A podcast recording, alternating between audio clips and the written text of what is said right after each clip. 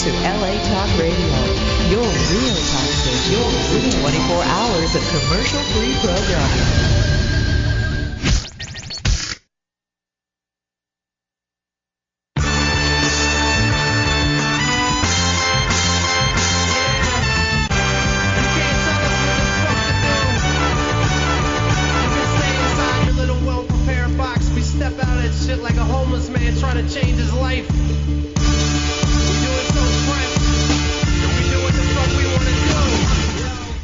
Green Room is brought to you today by Amazon. Log on to shantigreen.com and click the Amazon link to support the Green Room today.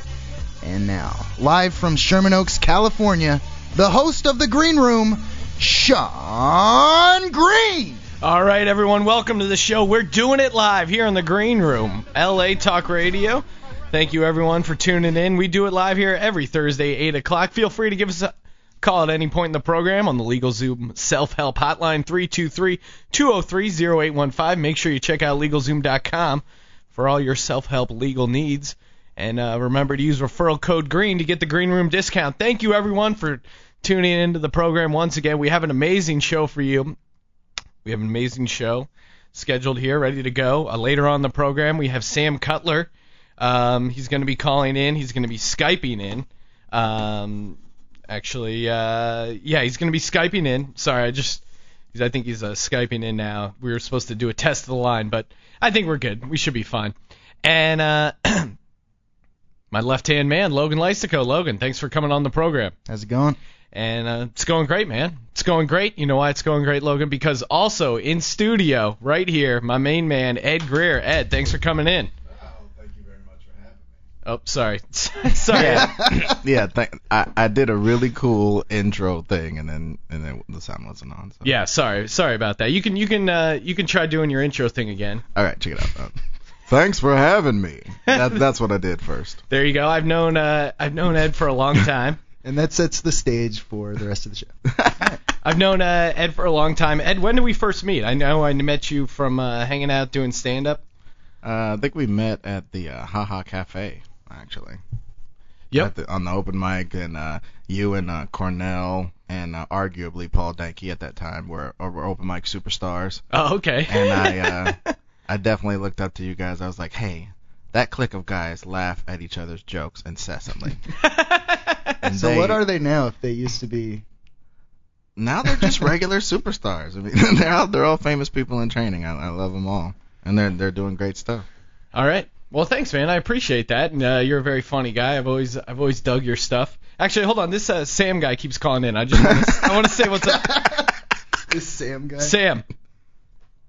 Is this uh, Hi, g'day. Hey Sam, how's it going, man? Yeah, good man. I just thought I'd call you and just, you know, make sure we've got the kind of communications together here. Yeah, dude, it sounds great. I can't wait to have you on to uh to do the uh, interview. So looking forward to it, man. I'm I'm telling everyone about it, and uh, yeah, I'll talk to you in like uh, 20 minutes or so. Okay, so shall I call you in exactly 20 minutes? Yeah, that'd be perfect, man. You got it, buddy. All No right, thanks, man. Okay, man. All right, take care, mate. All right, yeah, sorry about that. I just uh, the guys. Whoa, Sean just turned on his English vernacular right there. Well, I threw in mate Thanks, because man. he's well, ca- you said man a lot too. He's calling in from Australia, and if you don't know Sam Cutler, he was a uh, tour manager for not only the Grateful Dead but for the Rolling Stones.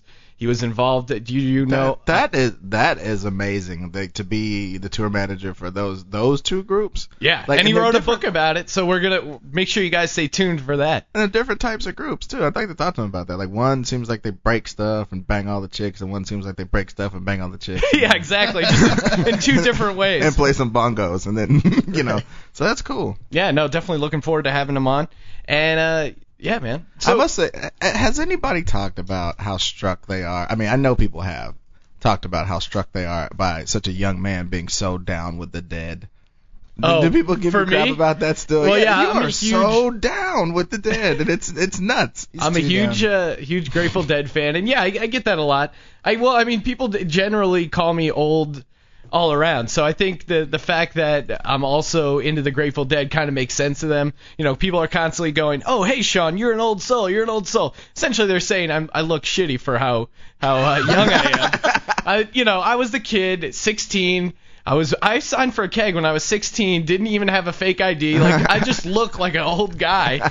I got the cantankerous attitude to go with it. I'm constantly being crotchety. I think it just it just I fit the old guy persona. So I- people when they hear, "Oh my God, he's in the, the Grateful Dead," like that makes sense. If I came in and was like, "Guys, did you hear the new Fergie joint?" That would seem that that wouldn't seem to make sense to people. Well, well, well, when you do sing uh, Hilary Duff songs, that, that's that's what makes it so incongruous. We're looking Well, at yeah, your there old is- face. there is a there is a uh, there is a soft spot in my heart for super hardcore chick rock. Um, Kelly Clarkson, "Since You've Been Gone" is one of the best songs put out today. If you have not seen Sean Green doing his karaoke rendition of "Since You've Been Gone," I you have missed fucking rock that shit. a major thing in life. I air guitar. I do the hop step backwards into it. My uh, uh, that was one jam. Um, recently, recently another jam that I had been going was uh, Miley Cyrus, "Party in the USA." I, I like the patriotism. I like the I like the poppy, crunchy beat.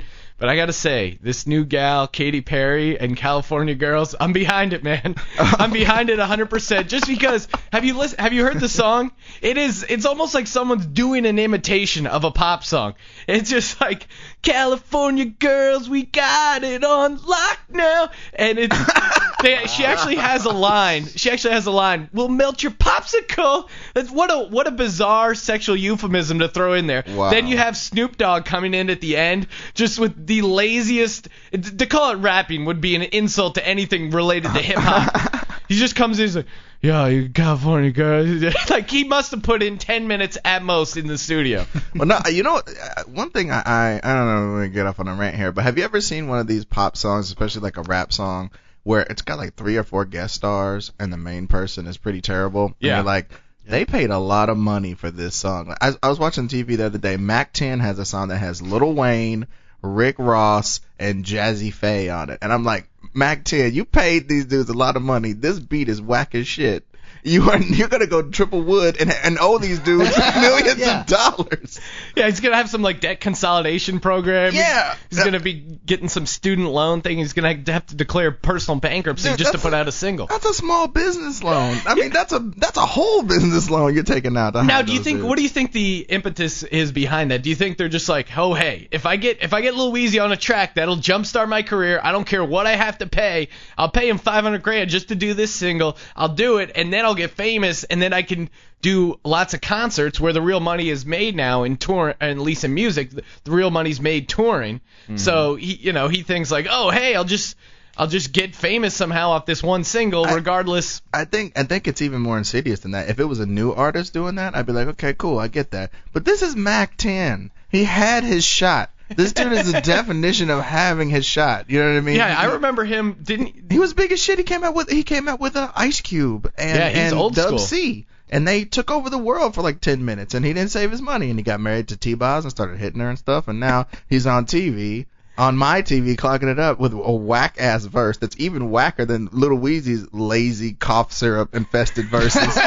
you know what I mean? It's like, wow, you are out lazying Lil Lil Wayne. All right, Yeah. son. I mean, I'm not saying guy he's who's hooked on codeine. He's you're somehow making him Yeah. look like a workaholic. Yeah, but but you know it's funny for a dude on codeine he is all those mixtapes. I couldn't do a mixtape if I was high on codeine all day. No, man. Yeah, you can just.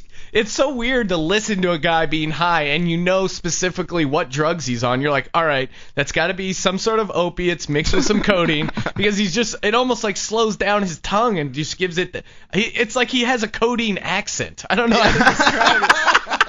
dude, that that is ill. Like like That's a funny. defining yeah codeine accent. Try, trying to find a defining lyrical characteristic through being. Well, now up. now he must. Uh, he's got to get the pruno with the codeine. Now that he's uh, locked up, he's got to figure out some way to create. That that being locked up, Jazz, as as a rapper, I wonder what happens to you in there. Like, I mean, you get uh, respect from certain people, but then you get people going, "I'm a real criminal. You are a poet. I'm gonna rape you up." Yeah, Or, you know- exactly. Rape you up. Oh man. Yeah, You know- 'cause that's got to be. the- Yeah, if you're a jailhouse rapist, I imagine Lil Wayne. That's a pretty awesome notch in your belt. Yeah, and then he'll get a new tattoo, you know, like Yeah, uh, exactly. You know, right in that crease in his neck where the dreads Little cover. le- little little, little wheezy, uh, like Yeah. a bottle of cough syrup and like a little teardrop coming out of his eye tattooed. Little, little Weezy's dignity, R.I.P. Now you're across the back of his neck. you're talking about Ice Cube. Are you talking about executive producer Ice Cube who came up with the great, amazing original sitcom Are We There Yet? Oh man. Now we now we're gonna we're gonna get into the NBA playoffs, which I mean almost goes hand in hand with Are We There Yet? Because TBS or TNT they they always find one show to just jam down your throat, whether it's Frank Caliendo. Uh, now now it was or more recently it's been Are We There Yet? Which the the it's just you know it's a super broad sitcom that looks really awful, but it is weird how far Ice Cube has come with his career, going from literally be co- projecting himself as one of the hardest dudes in entertainment to now being the he's an executive producer, he's the comedic foible, he's like the funny next door neighbor. It's amazing how far he's come and he's, you know, didn't really like I feel like he hasn't really lost any sort of credibility in the rap game. Well, what well, do you the, think? The one thing I'll say is this: either they don't know, don't show, or don't care about what's going on in the hood. That's what I say. And what do you think what do you think uh, his his proposi- his position is there? Oh man, dude. Uh, yeah, well, that was a that was a quote from uh, uh Boys in the Hood. Uh, as he's uh, sipping his 40 at the end, and he, he walks into that dissolve that that, that that denotes that he will die. Um, I think I you know what I think it is. I think people really need to understand that there's only so long that you can act like you shoot people and then you go and you record raps. Right. I think there's only so long that that, that facade. You know, it's it's almost like how we allow women to not be hookers and stuff until like we marry them, and then we have those campfire talks where, go, where we're talking about all our partners, and you go, "Damn, I married this hoe back. This is terrible." That's That- like that's yeah. like the Chris Rock bit where he goes, uh, "Never ask a woman how many how many guys she's been with, because it's always too many." yeah, and- and- Two, two. I guess that's how you was raised. Exactly. So and with rappers, it's like you got a degree. What? You know, Yeah. like the populace, or like when Rick Ross, when it was found out that Rick Ross worked as a correctional officer. Oh yeah. After talking all that shit about cops, you are the you are the cop that even the cops don't like. Yeah, you know exactly. Because you're the one giving these fuckers all kind of weed and heroin and stuff Yeah. when they should be chilling the fuck out and thinking about their crimes, and you're getting them high and blowing them and stuff. Prison guards, prison guards are the Whoa. if, worst. there, if there's any uh, libel attorneys listening, we don't we don't know for a fact that Rick Ross, uh, as a prison guard, gave fellatio in exchange for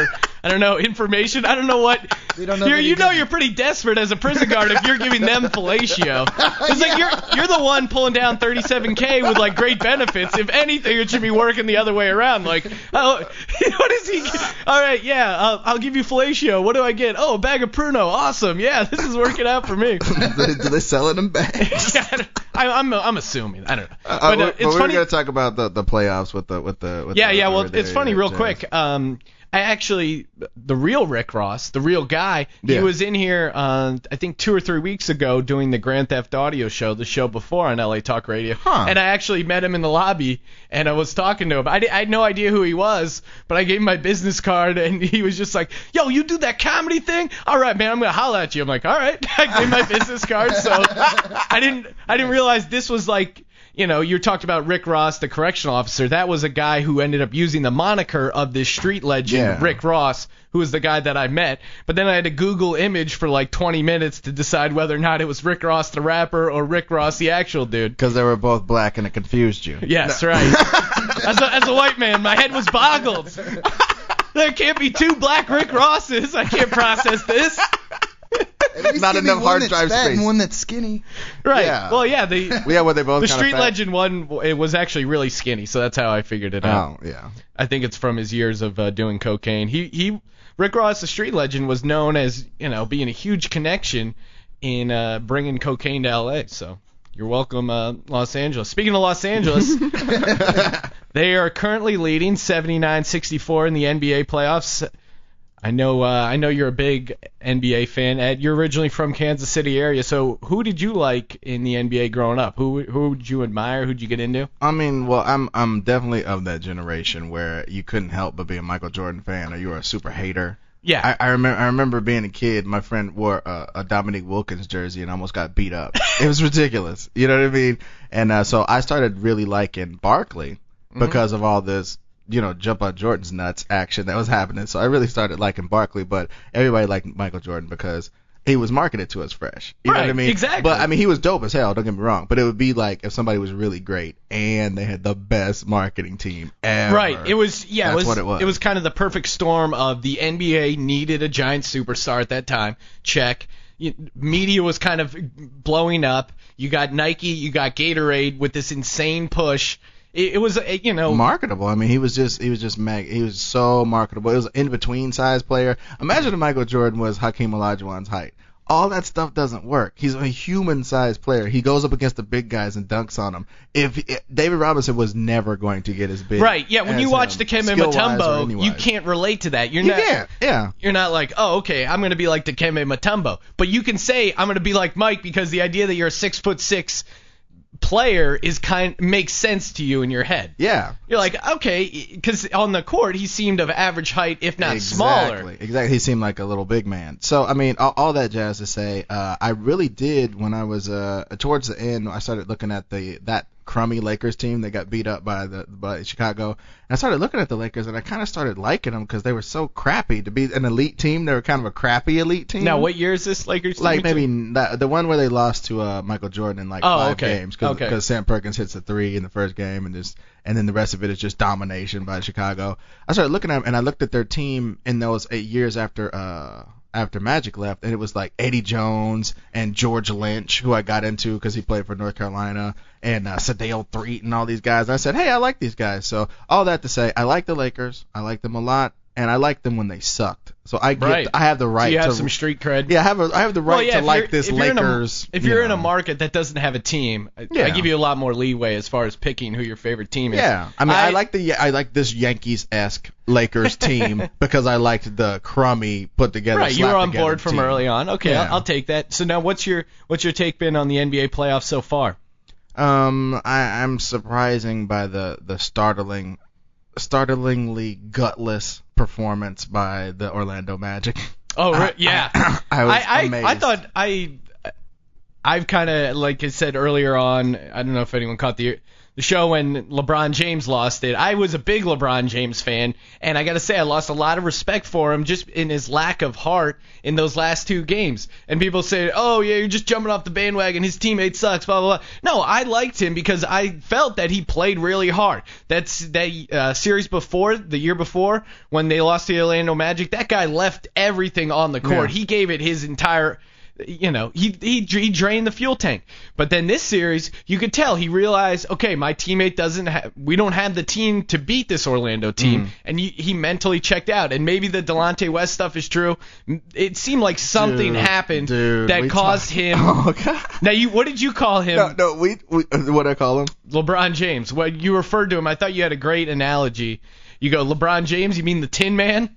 Oh yeah, de- definitely. I mean, he he's a tin man. Uh, Dwight Howard is a tin man. You know who I I despise, but I read his stuff cons- uh, uh, is uh Jason Whitlock. Jason Whitlock. He's Jason- a he's a writer for uh, the Kansas City's newspaper. I'm not sure which one, but he does sports. He's he's he very kind of star. controversial, but yeah, well, smart he's, guy. He's half he's halfway uh he's halfway you know smart guy that's not conservative or liberal and half Uncle Tom. You know, is this is this weird waffling thing. But but the thing he said was uh people like Dwight Howard and people like LeBron James because they didn't go to college and because their whole lives were easy. You know, in regards to uh, their their development as, as, athletes, they never run at these real hardcore championship games. They don't know how to perform really under pressure, and you see what happened. Dwight Right. Howard's doing all kind of phone. He's doing all kind of uh, interviews with himself and jazz instead of concentrating on getting some moves. You know, and uh, uh, Orlando's really yeah. How does he not learn some basic footwork to increase that But- offensive but dude, game? that- that's the thing people don't understand, and I hope one of your viewers or excuse me, listeners out here Sure. understands how genius I am for saying this. How are you going to have the big man who shot Jays all the time and had one move to come across the lane and throw up a stupid hook shot? How are you going to have that guy training a guy who plays nothing like that and has none of those skill sets? yeah, It's exactly. ridiculous You're talking about Patrick Patrick, Ewing. Ewing, Yeah. training Dwight Howard when it's a completely different skill set, completely different guys. Exactly. We're, gonna hire. We're, check it out. We're gonna hire Sasha Vujacic, circa 2017. You know, after after his career, we're gonna hire Sasha Vujacic to train our big man. You know, because Right, because their skill sets are so similar. It's Yeah, it's- ridiculous. Now, why do you think Kobe had? He came straight from high school. He seemingly had an, another easy road. He was a dominant player in high school, came into the NBA. What do you think? Why do you think Kobe has been successful at being able to get those championships? Obviously, had the help of Shaq. Do you think that kind of was pivotal to him developing? I really do think that uh that okay, Kobe the easy road part was coming in with Shaq. The the hard road part is I bet you he had more pressure packed games under his belt when he came in as a rookie than Dwight Howard or LeBron have up to now. Him playing like pros when he was like 13 over there, you know what I'm saying? Probably they're playing for Vespas and stuff when he's 15, you know what I mean? And he comes over here and plays, you know, uh, plays at a high level in in, in high school and like in, at a big conference, you know. Chris Dunham talks about playing against Kobe Bryant. It's one of it's one of his anecdotes about life. He's just like, man, Kobe was just he was just unstoppable. Chris man. Dunham's a uh, comedian we know, white skinny guy who just Yeah. if you pictured him playing Kobe Bryant, you'd just be uh, gut busting laughter. Is the only exactly. word to describe it. It- uh, and you know, it, I just I really do think that he had, he has more mental toughness. Uh, unless he's being interrogated by the Colorado police, I think Kobe Bryant's mental toughness is astonishing. I really do. I think I, like when you saw when he shot up all those air balls in Utah.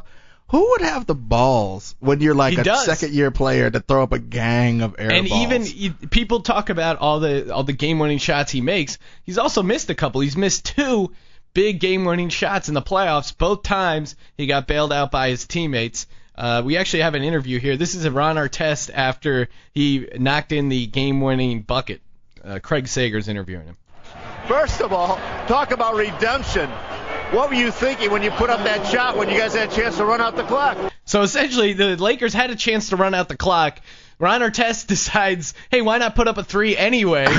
and he missed it. And then, uh, you know, Kobe ended up airballing. Well, you know, He got the rebound. basketball. I mean, at this point in time where I shot 40% from the three, I got to play, you know, and um, still try to get to the hole. You know, I, I hit shots before.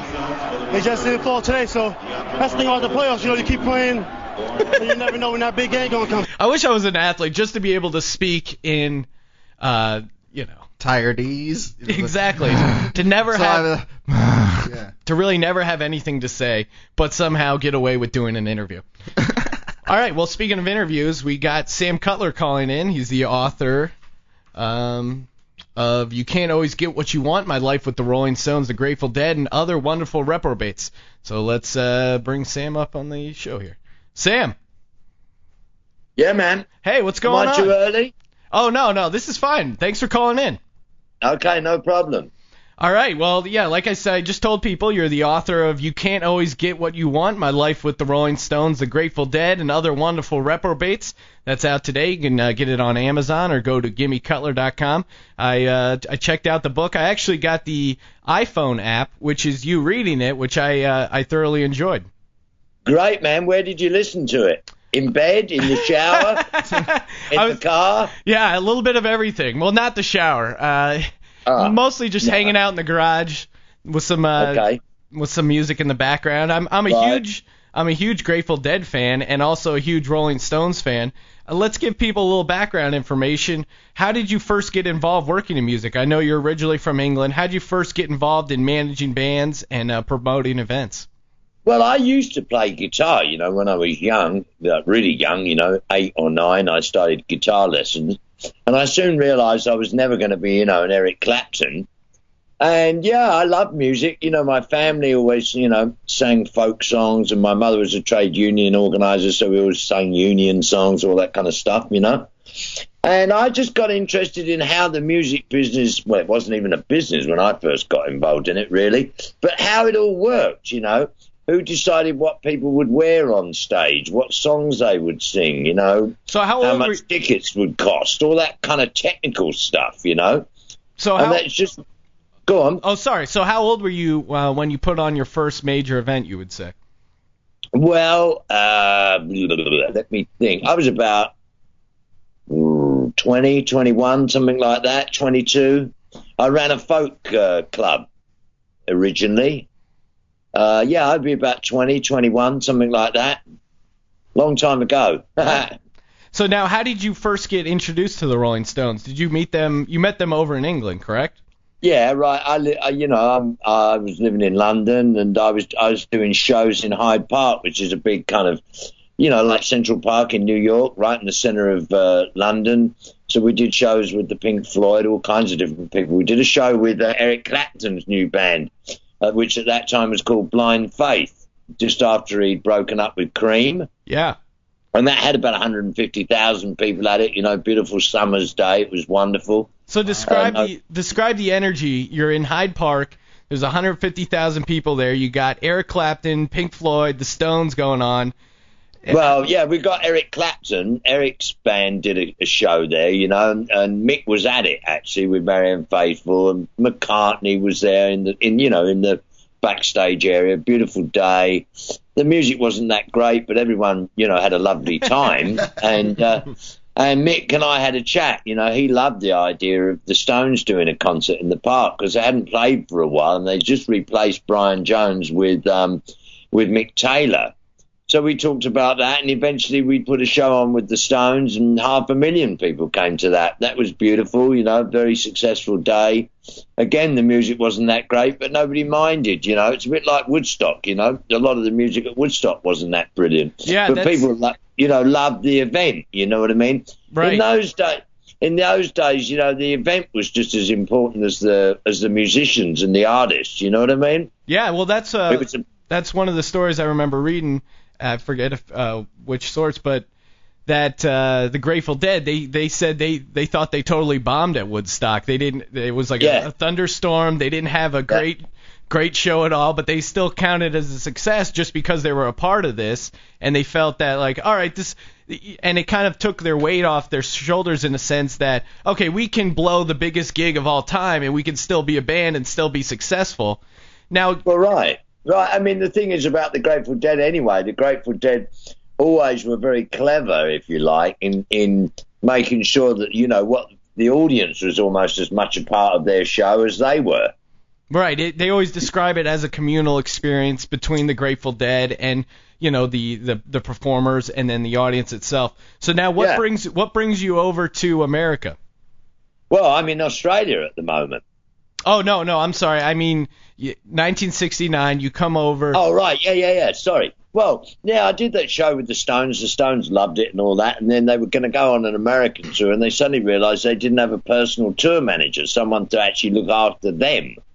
You know, everything else was organised, so I invited to do that.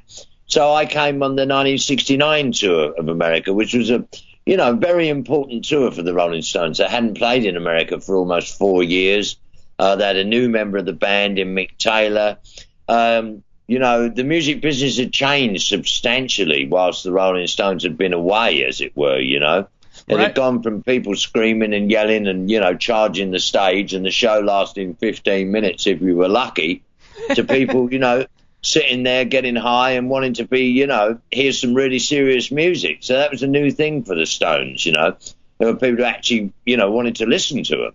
Right now describe the the Stones mindset as a band when they came out to America. Were they were they intimidated at all? Were they just totally confident? Did they say like, all right, this is going to be a breeze. We're going to come over here. We're going to conquer America like we conquered England. Was there any app? Were they scared at all?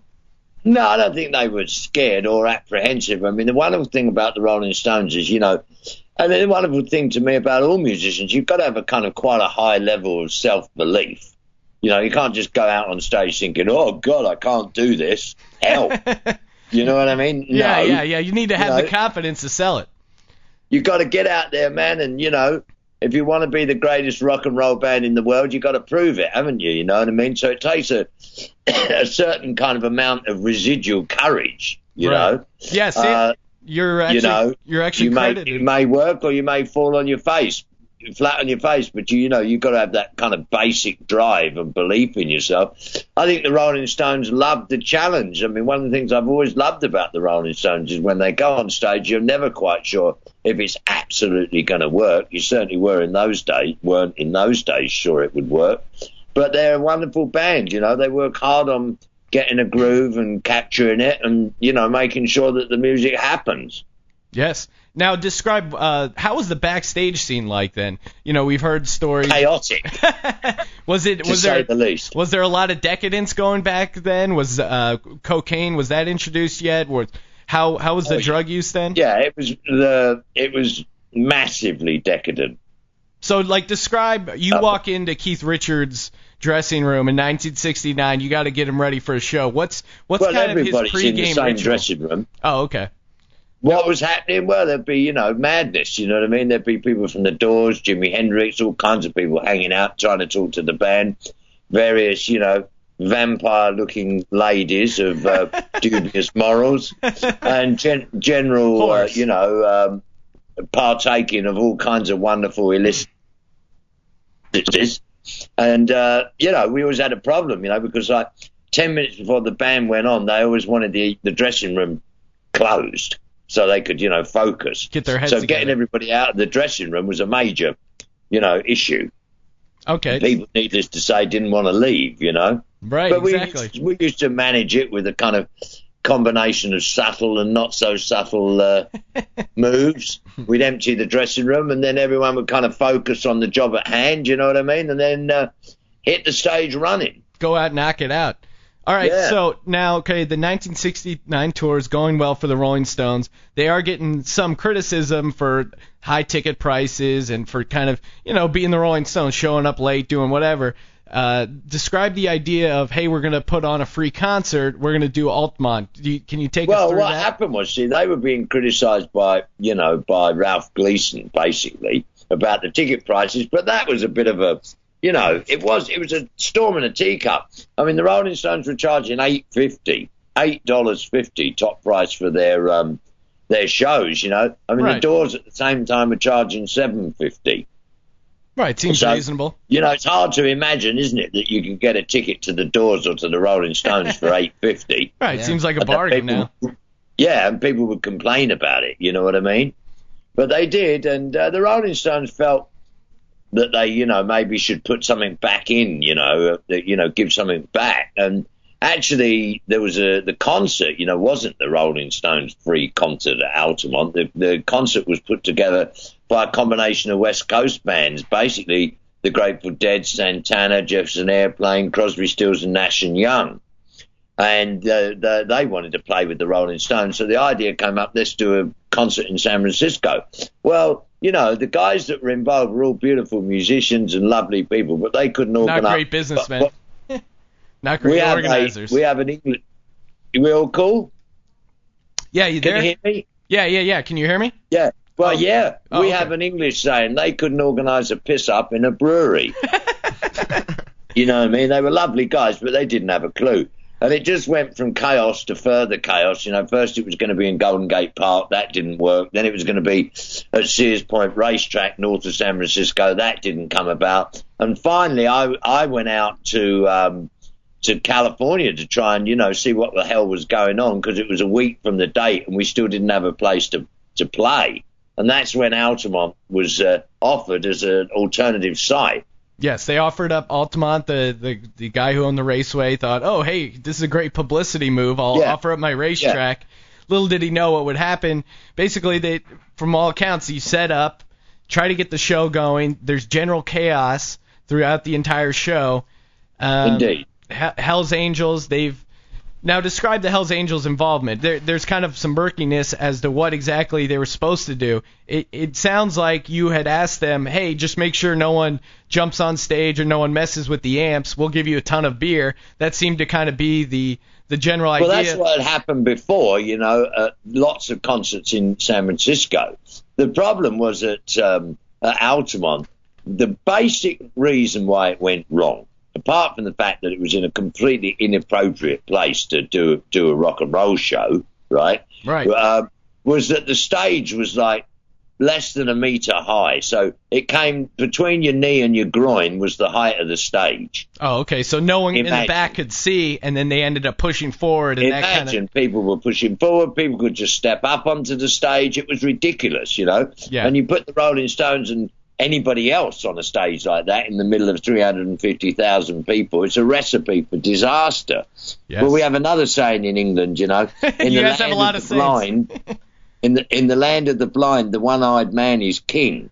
right. The only people there who were kind of vaguely organised were the Hells Angels. There were a lot of people there that were beating on the crowd, and the crowd was drunk and on bad acid. There was lots of bad acid going around. and it was just a generally people were really messed up, man. You know what I mean? It wa- it wasn't a Woodstock by any stroke of the imagination. Right. It's almost kind of Woodstock gone wrong. Someone ended up in the crowd trying to aim a gun on stage. He ended up getting stabbed.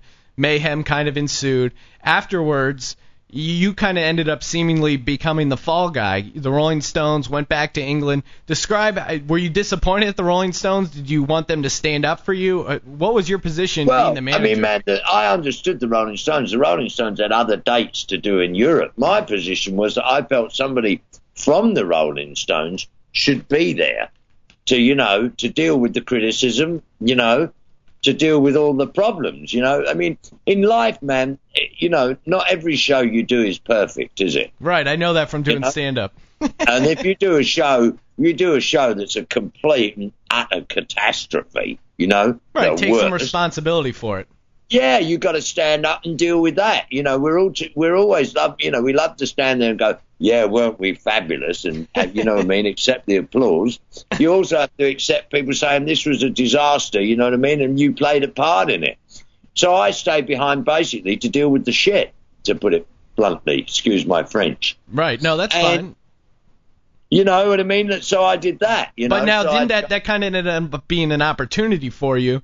In that, um, correct me if I'm wrong, Jerry Garcia and his uh, girlfriend at the time, Mountain Girl, ended up kind of taking you into their place, letting you crash there. And is that when you developed more of a more of a relationship with uh, Jerry Well, Garcia and the Grateful yeah, Dead? I think, uh, Gar- I think Garcia felt some kind of moral responsibility because the whole thing was organised out of the Grateful Dead's office. right. And the Grateful Uh, Dead didn't even end up going on that night. They, they heard- didn't play. They just saw what a mess it was and went, "No way, we're going to play." right. Do you think Uh, do you think that would have changed the events if they would have played?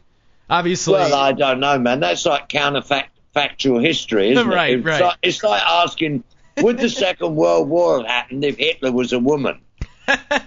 probably. It probably would have happened Well, sooner. you know if he what I would have mean? been Who knows? You know what I'm saying? So I don't know, but Yeah, you know, sure. rightly or wrongly, they decided not to play. Afterwards, you know, Jerry was very kind to me. I mean, he also had his own kind of problems. You know, the Grateful Dead had just been ripped off by their then manager, who was a Christian minister, Right. who absconded with three or four hundred thousand dollars, and the girl from the local bank. Right. You know, he ran off. Yeah. Uh, so the Grateful Dead were massively in debt, and Garcia was very interested in, you know, how the Rolling Stones organised their setup. We had many long night, late night talks about that. You know, how you know how they made decisions, how they organised tours, the whole thing. And uh, Jerry eventually asked me, you know, we also had some very, you know, beautiful times together because it happened that my my mother was a trade union organizer, right? Right. And Garcia's grandmother was also a trade union organizer for the Laundry Workers Union in San Francisco. Okay. And the amazing thing was that my grandmother's name was Tilly, and so was Garcia's grandmother's name, Tilly. Small world. So we, yeah, we had some kind of really quite, you know, emotional kind of talks about our childhood and, and shared some stuff there, you know. And Yeah, then it just came down to well, Garcia, you know, had all kinds of managers, good and bad, as it were, over the years. And he decided that the best thing for the Grateful Dead would be to have three managers, all kind of looking at one another, you know, so that nobody could rip them off or whatever. Three So branches anyway, of I- government. I uh, became their tour manager, and basically they are always the Grateful Dead always earned 95% of their income basically from uh, you know live appearances. They never sold that many records, Right. Yeah. certainly not it in those all, days, you know. It was all So- doing live music. Yeah, live music, and so that's where the income stream came from. And I was given the job of like, you know, making sure that when we did tours, that we actually came home with some money at the end of the tours, which hitherto had never happened. Right. The Great Dead always went off on tour and came back with nothing. Now, what kind of go, go what out kind of- on tour again? Where would So all the the Oh, sorry. Where would uh where would all the money end up going? I know they invested a lot in the Well, no, nobody knew. you know, you know what I mean. That was the problem. There was never any proper accounting kept. You know, and basically, excuse me, I talked. I talked to one of their previous tour managers and said to him, "Well, you know, how did you disperse money?"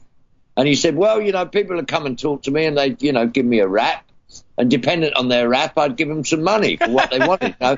So I said, what? You know, the better the rap, the more money you got. Yeah. Basically, so if you had a lousy rap, you didn't get much money. If you had a great rap, you got more. But the the the and you know the the actual thing was that there was no real accountancy systems in place. You know, nobody signed for things and all that. So I just, you know, instigated a kind of a slightly different regime in the Grateful Dead. The Grateful Dead had to change the way they were touring. They had more to be a bit more business line. Now, uh, fo- Hey. focused, you know. yes, And they just had to get it together. right. Now, Sam, uh, I got a call here coming in real quick. If you wouldn't mind, Sure. uh, mind taking that. Caller, No, no problem. caller, you're on the air. Caller, Caller, speak to us. caller, you're on the air with Sam Cutler. Oh, okay. Sorry about that, uh, Sam. Uh, never mind. They hung up. But um, It was a dead caller. yeah, exactly. It was Someone calling. Okay. It was Jerry calling from beyond the grave. That's didn't it, didn't want you to didn't want you airing all his dirt. So now just Hi, Jerry. No, I never do. I mean, one of the things about my book is, which you know, goes in great detail about the Rolling Stones and the Grateful Dead and other people, including Hendrix and and Janis and everything. I'm not a believer in, uh, you know, idle, horrible gossip or chit chat. I tried to write it for people who actually like you, man. Somebody, you know, people who love the Rolling Stones and the Grateful Dead, who Right. want to know the real deal, not not rubbish. You know what I mean? Yeah, no, and I, I appreciate it. It's a it's a great read. Um, I'm also fascinated. I just, you know, I'm a younger guy. I, I'd never even heard of the Festival Express. I just got Right. uh, the DVD uh, not too long ago and watched it. and It was fascinating. For those of you who aren't familiar with it, the Festival Express was a uh, basically a tour of Canada in 1970. They got together some great bands, Janis Joplin, the band, the Grateful Dead, and they got a. It sounded like just a bunch of jugs of whiskey and went from town to town in a train playing different shows. Now I know Sam, you were a part of that. Describe that scene. That must have been awesome. Well, it was, you know, one. uh, Well, the Grateful Dead have never been an alcohol band, as it were, right? Right, So that's see- what they said. It was kind of weird. Normally they were, you know, a bunch of acid heads, and then okay, we'll try whiskey for the first time. That's what it sounded like. Right. like. Yeah, well, what happened in the end, of course, it was whiskey and acid, so that was an interesting combination. That's a good mix. But, uh, yeah, I mean, Buddy Guy was on that tour, Elephant's Memory, Ian and Sylvia, all kinds of people, right? It was an amazing, amazing thing, man. A private train going across Canada, stopping at various sites and playing. So it was uh, one huge party, epic Yeah. party. It's definitely worth it checking out. Now, Sam, real quick, you got to work with uh, some, you know, in my mind, two of the greatest rock and roll bands of time, the Rolling Stones and the Grateful Dead. They Yeah. kind of have two different approaches, it seems, to music and business. What do you think is the biggest difference between the two? Well, I mean, here's here's where it's at. The Rolling Stones, uh, in a word, the Rolling Stones competitive, the Grateful Dead cooperative. The Rolling Stones, you know, happy to have number one records, talk to the media, very very kind of uh, status conscious. You know what I mean? Wanting, happy to be called the greatest rock and roll band in the world and all that. Right. And then on the other side of the coin, that's like the competitive aspect, you know. On the other side, and you know, take the money and run and put it in Switzerland. On the other side of the coin, these good old boys from San Francisco who never wanted to have their photo taken, didn't want to talk to the press, didn't care about the whole hoopla of the music business, didn't care about the money, just wanted to play. You know, and at the same time have a family of 80 odd people who, you know, survived on the money that was made from playing live shows. Yep. So they, two, they kept a two wildly different ends of the music business spectrum. Well, that's fascinating, Sam, and uh, I appreciate you for coming on the show. We gotta we gotta wrap things up, but I'm I'm urging uh, all the listeners to go to gimmecutler.com and and check out your book there, and, and maybe get the iPhone app. I'm gonna put a link up to my site, and I, I really appreciate your time, Sam. Hey man, lovely, lovely to talk to everyone in LA. I was just there. God bless America. I still love America, and uh, yeah. Well, thanks, America man. If you- next time you're- music. Next time you're out here, uh, shoot me an email. We'll uh, get a beer and talk more Stones and Dead. Appreciate it, man. Okay, man. Lovely talking to you. All right, take God bless. care, Sam. Oh wow. All right, we're back. That was fantastic. Well, sorry, sorry uh, to kind of um, not work you guys in more. It's tough. You know the guys on Skype in Australia. You can't really. Yeah, I, I, I envision going, yeah, uh, I'm I'm Matt Greer, mate. I'm I'm an American comedian, and I have a bunch of asinine hip hop questions for you. yeah, You know, exactly. it's just like, uh, dude, stop it. Stop trying to talk like me. What are you doing? So I was just gonna chill out. yeah, no, I mean, I don't know. I I found that fascinating. Just Yeah. just knowing a guy that knows the Grateful Dead and the Rolling Stones, eh? Well, it just sounded like the Grateful Dead were were, were the MC Hammer of their time. yeah, exactly. In regards to having like an Extended perfect analogy. just, just constantly sieving, just a, a financial sieve made of dudes. Right, they made like no good business choices. It was just, you know, that's essentially what what kind of hurt them towards the end when Jerry Garcia had all these health problems. He wanted to take time off and kind of just like, all right, guys, I want to chill. I'm, you know, not in great health, and then he would eventually rally because, you know, you get 80 full-time employees. They need the money coming in. They need to be able to pay their. They need health insurance because they got kids and That's stuff why like that. And, My entourage remains small. right, exactly. You keep it low, even keeled, not get not too crazy. Well, before uh, looks like uh, let's see, I think the Lakers ended up winning here. So now uh, you said you hadn't heard this. I feel I, I would be remiss. We were talking about Ron Artest earlier before Sam called in. I would be remiss not anytime you talk about Ron Artest, the first thing comes to my mind is Ron Artest, his foray into rap music. Now, Ed, you haven't heard this song? I I, I have denied myself this gym. Well, enjoy. Yo, yo. On some real shit. Michael, Michael, you my nigga. This is about Michael Jackson, of course. Yeah, yo. I know a thug to cry for you, my dude. Ain't no R&B singer really ever make me cry. make me wanna meet you, touch your hand. You know? Michael, Michael, Michael, you my nigga. Nigga, you know that you miss him. Know that you miss him. Yeah, I cry for Mike. I cry for Mike, Mike, Mike, I cry for Mike, Michael, Michael, you my nigga. Yeah, I can't even. How awesome is this?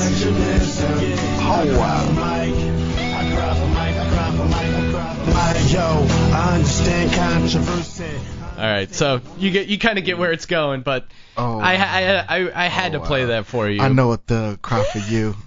I know a thug cry for you, Mike.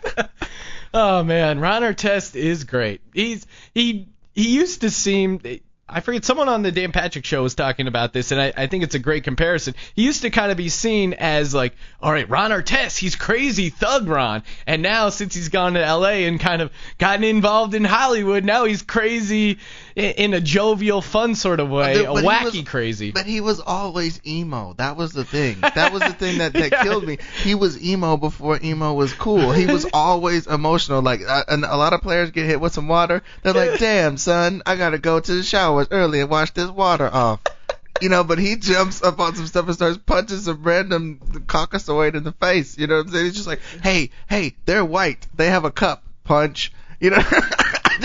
And Stephen Jackson and Jermaine O'Neal threw some punches that MMA dudes would envy. Man, they wow. were destroying dudes. Wow. Like- when when that fan came down and they just uh I forget who who was it that hit the fan. Was that Jermaine O'Neal? I think well, one of them, a fan rolled up running on the court, and Jermaine O'Neal laid one out, and then Yeah, Stephen oh. Jackson did a, a long straight arm, like six foot seven guy right to some guy in, in the in the in the stands. It was nuts, man. It was amazing. I remember that and was thinking like, wow, maybe I'll maybe I'll get back into basketball. This is pretty cool sport compared to soccer. I don't know if you saw this video, but there's a video just this week of Ronaldo, the soccer player. You know, he's, which uh, which one is that though? I, I forget. He I think he's on uh, Brazil's team or something like that. I, I try not to follow soccer. I, I hate I- soccer. I, to despise. I do everything I can to get soccer out of my mind. And look, if I wanted to see guys running around in short shorts, I'd, I'd go to the West Hollywood 24-hour fitness. All right. Well, my, my I'm friend Derek always says uh, uh, the best way to improve uh, NASCAR is ramps, and one of the best ways to improve soccer would be landmines. So yeah, exactly. I, I, some, I we can need we need some. I don't know. I'm not a huge I'm not a huge fan of soccer, but Ronaldo is out there doing his thing. A crazy fan comes up, and instead of punching the fan in the face or whatever, this guy he lets a guy run up and kiss him on the cheek. It was very very bizarre and just and just proved what I'd always thought about soccer and soccer fans.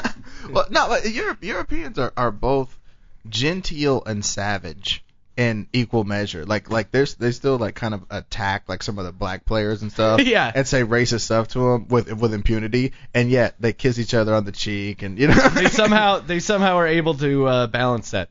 Well, sorry to say, but we got to wrap things up. Logan, uh, you want to do a haiku real quick? So I don't have I'm, I don't have your haiku music, so you'll have to do a solo haiku. Oh, what? Oh, I love Sorry. this. Go Hold on. I mean, if Whole you can. thing.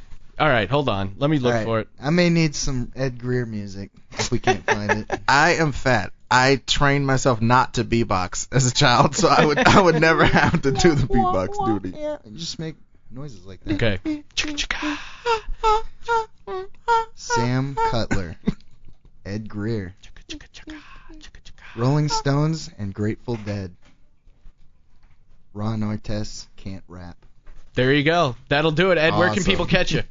Uh, they can catch me all over town, uh, improv, comedy Okay. store, places like that. Look Just, up uh, on check, Facebook, uh, supportdestruction.com for my full schedule. Okay, there you go. Thanks you, thank you everyone for tuning in to the Green Room every Thursday, 8 o'clock, LA Talk Radio.